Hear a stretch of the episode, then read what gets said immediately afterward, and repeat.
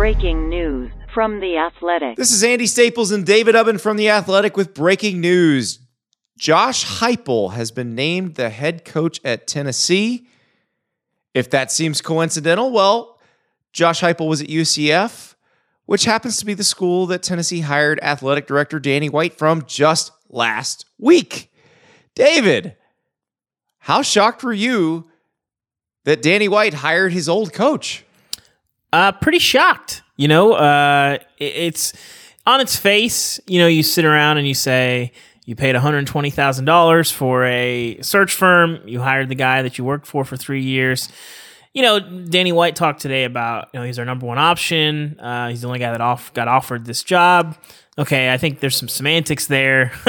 like ultimately, yeah, that, that yeah. is a time time tested bit yes. of college sports semantics. Yes, uh, there's if you've listened to the George Strait song "Check Yes or No," uh, there's always a little check yes or no note that goes out before a job gets offered. If I offered you this job, would you say yes or no? Yeah, just so check, it's like the answer, and then we'll decide if we're going to offer you the job. So yeah, no, th- he was not he was not their first choice because common sense tells us if he was their first choice, Danny White would have hired him five minutes after getting the job. Yeah, it's sort of like it's not really a lie, but it's not really the truth. And it's like, this is just what it is. It's not worth really litigating it. But the point remains you know, there's some conversation uh, with other people. And, and the reality is that this job was shaky for a lot of coaches in the sport. You have looming NCAA sanctions. You can't give anybody a firm answer on what that's going to look like. You have a roster that's dwindling. You're going to be under scholarship limits, and you have a job that no one since Phillip Fulmer has held for more than, well, really even a full five seasons. So, you know, Danny White is a uh, really well respected athletic director who I think deepened the pool, but did not fundamentally change the um, pool of candidates. And so that helps, but it doesn't necessarily um, change anything. And I think, you know, the most interesting question, at least, is uh, well, among many interesting questions, is does Josh Heupel take this job if Danny White is not the AD? I think that's an interesting question. I, I my well, guess it, is no. Exactly. Yeah, and and when Danny White says he was our number one option, if you add the word realistic to that sentence, I believe it completely. Yeah, I wouldn't say that's. I believe he was mm-hmm. their number one realistic option because if I'm a, a sitting Power Five head coach and I've had some success, the school that just convened an NCAA investigation and then used the results of that to fire the head coach and not pay his buyout and then fire the athletic director despite calling it a retirement. Uh, I don't trust that school. Twelve million dollars. So I'm not leaving us not, not leaving a stable situation to go to that school. And I think that's probably what they ran into quite a bit as they were passing around those those check yes or no notes. I, I think Josh Heupel knowing Danny White that that had to help because honestly, if you don't know Danny White and you don't have a prior relationship, you're asking Danny White the question how well how how do you know? Because mm-hmm. you're only you've only been there five days. Like they they fragged the last AD what what makes you think they won't do that to you too?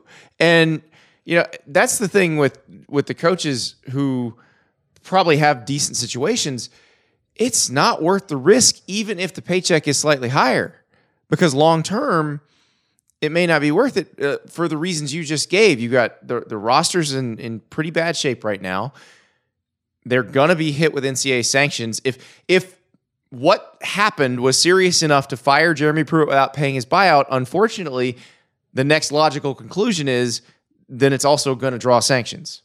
Yeah. And so is this a splashy hire? No. So certainly, you know, maybe uh, I'll, I'll, give Danny White a little bit of a, a high dive analogy. Maybe it's some sort of a jackknife situation. Can Josh Heupel win at Tennessee? Uh, what do we mean by win? Is he going to win an SEC title here? I'd be curious to know who sort of thinks that. It's not impossible. You can do some big things at Tennessee.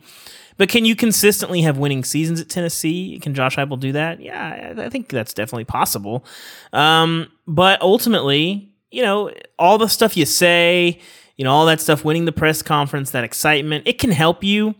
But a lot of guys have had excitement. It, it win games, like win games, get in living rooms, uh, win some recruiting battles, and it this stuff, you know, the splash stuff, the impact.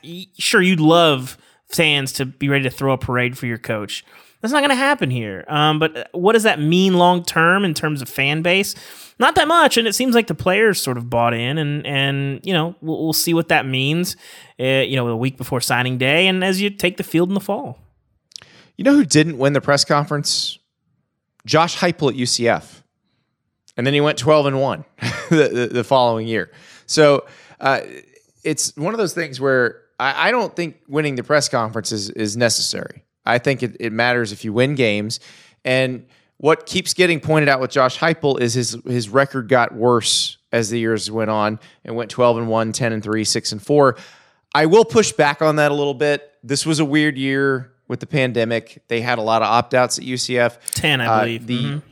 yeah, the the 10 and 3 year they were all very close losses. I, I don't think that was one of uh, evidence that that he was slipping as a coach. I, I think that you play that season again, they're going to win double digit games every time and probably win more than 10 if if you keep playing it. So I, I just that I'm not as worried about. I actually I, I don't have a strong feeling on this hire one way or the other. I don't I definitely don't think he's gonna absolutely be a flop, but I, I don't know that he's gonna be gangbuster successful either. I do think they're gonna play a brand of offense that the fans enjoy. Uh, I think it, they will look more competent on that side of the ball. Uh, the defense at UCF was a uh, was an issue. Can they have a better defense at Tennessee? Maybe. It kind of depends on who he hires. Now, Randy Shannon, his former defensive coordinator at UCF, is the interim coach at UCF. I do not anticipate him getting that job permanently, and I also don't really anticipate him being the the defense coordinator at Tennessee.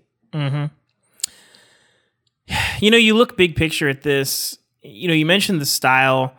If you had to if you had to ask fans to pick, do you want to lose games 24-13 or 51-41?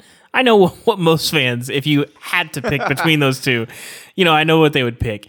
And eh, you know, on the other side of that, are there concerns with, with Josh Heupel that are fair? Sure. You know, he had really talented teams, probably more talented than his competition more often than not at UCF. And yeah, those things are true. I I think they definitely had some quarterback injuries um, that were a factor in some of those losses, and some of those were close losses. There's reason for optimism. There's reason for skepticism. Um, you know, he talked a little bit too today about his growth after the firing at Oklahoma. Um, you know, I covered him back then uh, when I was at ESPN um, from from that perspective, and and that was an emotional day for for Bob Stoops. Um, it sort of made their relationship a little bit weird, but ultimately it's an interesting you know this is an interesting hire and i think you and i would both agree we've talked about this all season. It's been true with bryan harsin it's been true with shane beamer uh, it's true with clark lea at vanderbilt.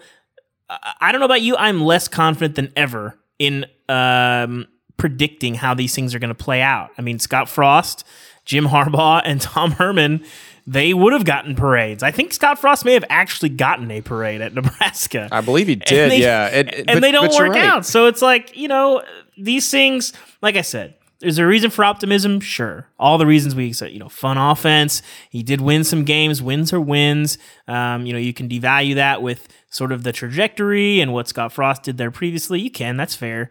Um, are there concerns? Sure. Can he recruit? Um, you know, why did the program seemingly get worse? All those things can be explained. Call it an explanation, call it an excuse, whatever you want.